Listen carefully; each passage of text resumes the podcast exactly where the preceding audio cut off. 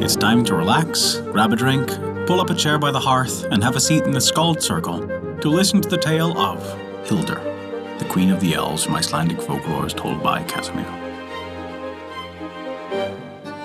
Before we begin our story, we wanted to remind you that we release new tales for free every week. Our shorter tales release on Wednesdays, and our longer chapter stories release on every other Saturday.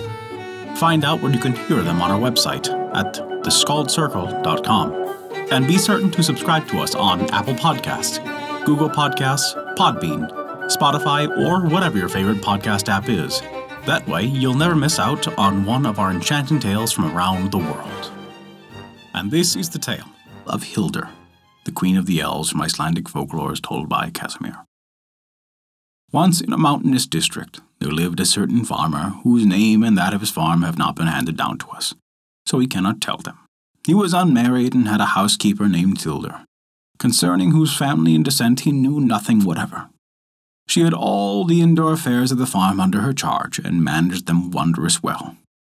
All the inmates of the house, the farmer himself to boot, were fond of her, as she was clean and thrifty in her habits and kind and gentle in speech.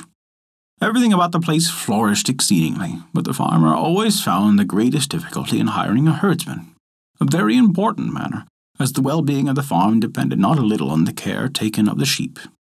This difficulty did not arise from any fault of the farmer's own, or from neglect on the part of the housekeeper to the comforts of the servants, but from the fact that no herdsman who entered his service lived for more than a year, each one being found without fail dead in his bed on the morning of Christmas Day. No wonder, therefore, the farmer found herdsmen scarce. In those times it was the custom of the country to spend the night of Christmas Eve at the church, and this occasion for service was looked upon as a very solemn one.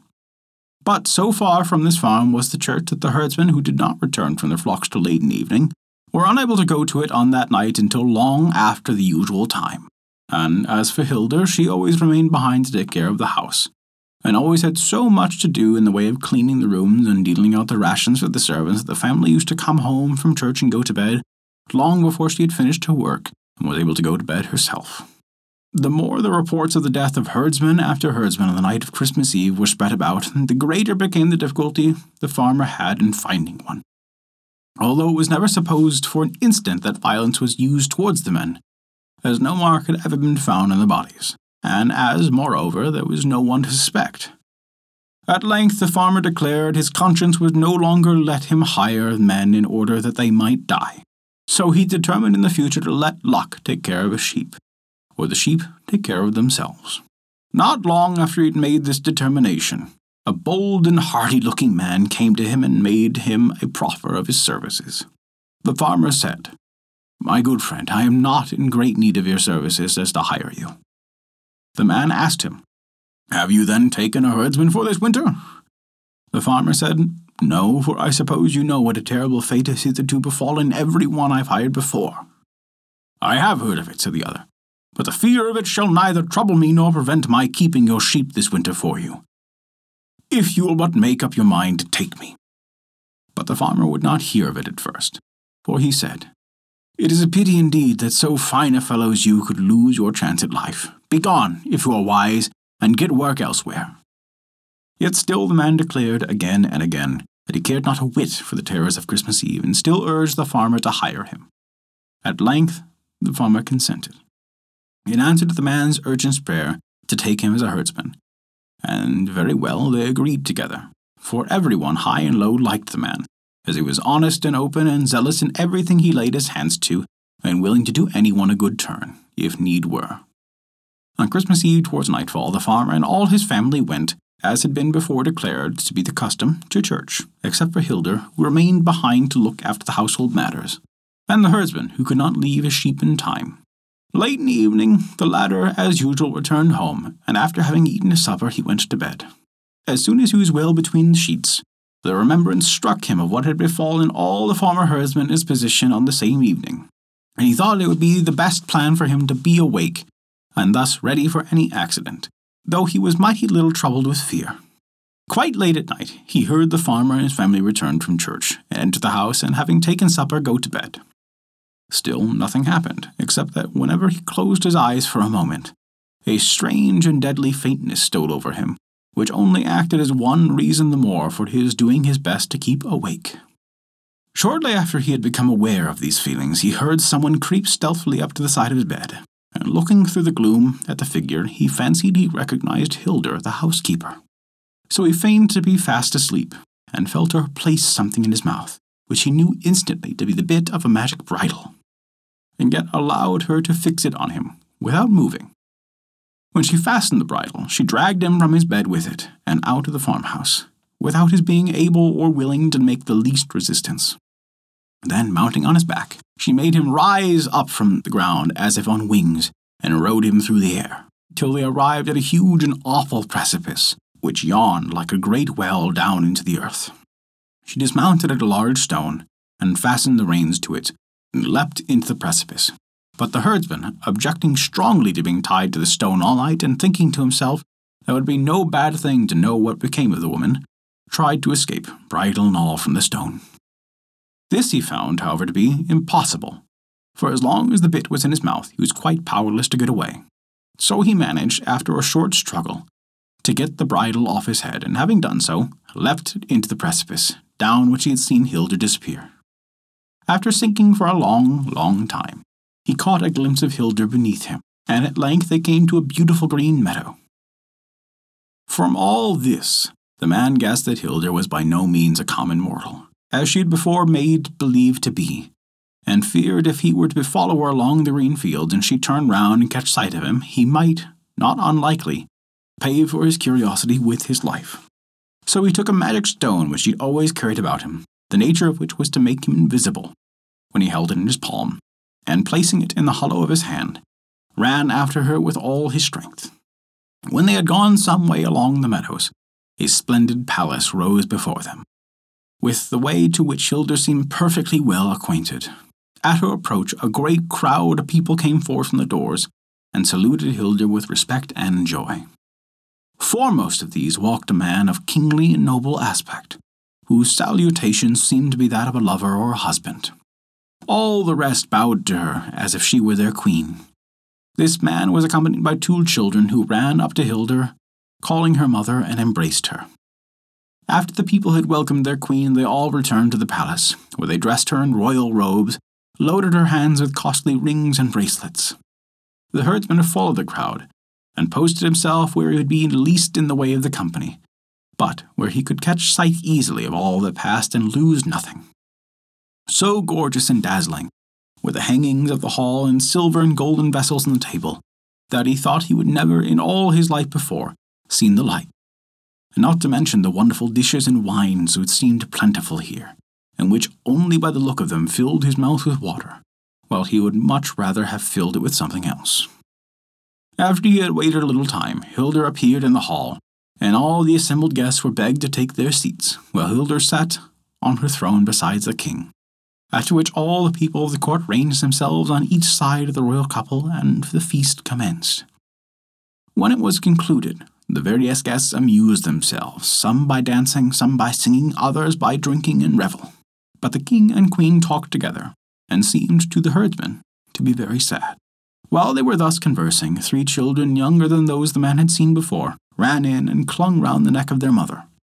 Hildur received them with all of a mother's love, and as the youngest was restless, put it on the ground and gave it one of her rings to play with. After the little one had played a while with the ring, he lost it, and it rolled along the floor towards the herdsman, who, being invisible, picked it up without being perceived, and put it carefully into his pocket. Of course, all the search for it by the guests was in vain. When the night was far advanced, Hildur made preparations for departure, at which all the people assembled showed great sorrow and begged her to remain longer. The herdsman had observed that in one corner of the hall sat an old and ugly woman, who had neither received the queen with joy nor pressed her to stay longer.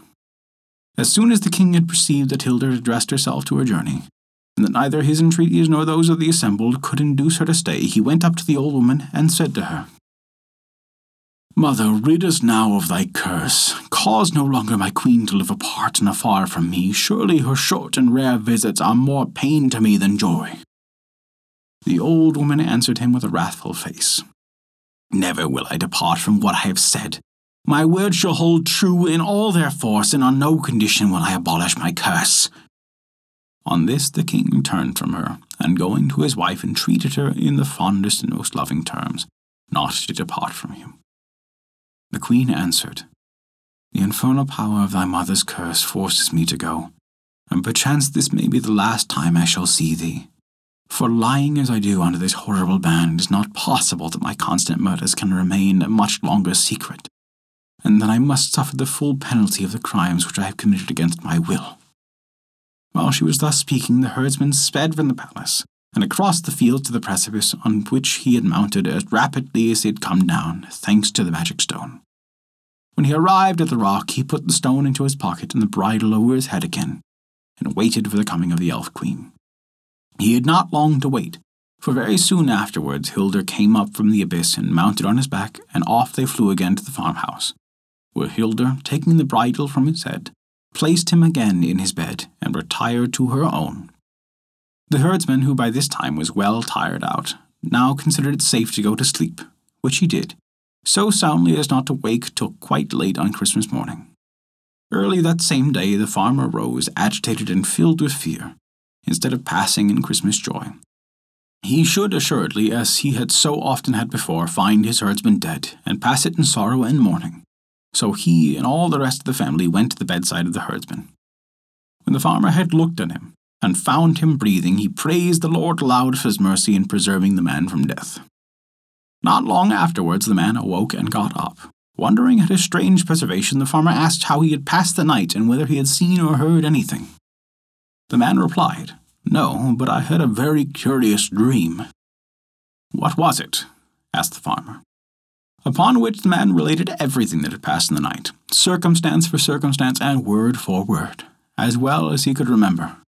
And when he had finished his story, everyone was silent with wonder, except for Hildur, who went up to him and said, I declare you to be a liar in all you have said unless you can prove it by sure evidence.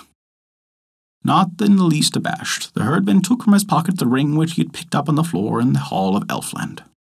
And showing it to her, he said, Though my dream needs no proof, yet here is one you will not doubtless deem other than a sure one. For is this not your gold ring, Queen Hildur? Hildur answered, It is no doubt my ring.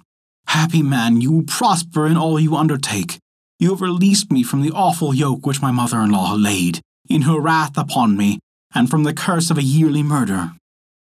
And then Hildur told the story of her life as follows I was born of an obscure family among the elves. Our king fell in love with me and married me in spite of the strong disapproval of his mother she swore an eternal hatred to me in her anger against her son, and said to him, Short shall be your joy with this fair wife of yours, for you shall see her but once a year, and that only expense of a murder. This is my curse upon her, and it shall be carried out to the letter. She shall go and serve in the upper world, this queen, and every Christmas Eve shall ride a man, one of her fellow servants, with this magic bridle, to the confines of Elfland, where she shall pass a few hours with you, and then ride him back again till his very heart breaks with the toil, and his very life leaves him. Let her thus enjoy her queenship. And this horrible fate was to cling to me until I shall either have these murders brought home to me and be condemned to death, or I shall meet with a gallant man like this herdsman, who should have the nerve and courage to follow me into Elfland, and be able to prove afterwards that he had been there with me, and seen the customs of my people and now I must confess that all the former herdsmen were slain by me. But no penalty shall touch me for these murders, as I committed them against my will. And as for you, O courageous man, who have dared, the first of human beings, to explore the realms of Elfland, and who have freed me from the yoke of this awful curse, I will reward you in times to come, but not now. A deep longing for my home and my loved one impels me hence. Farewell. With these words, Hildur vanished from sight of the astonished people and was never seen again.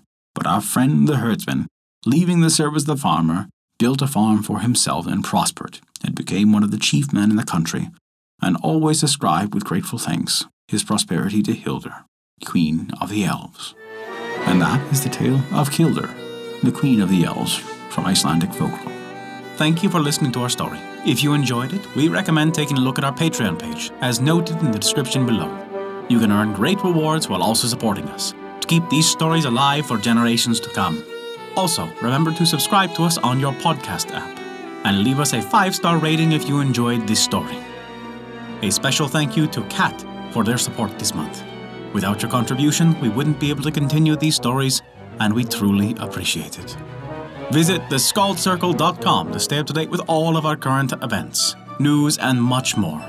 Not only that, but you can also visit our story archive of every tale we have ever told. It's sorted by origin and region for the convenience of your listening pleasure. Thank you for listening to our story.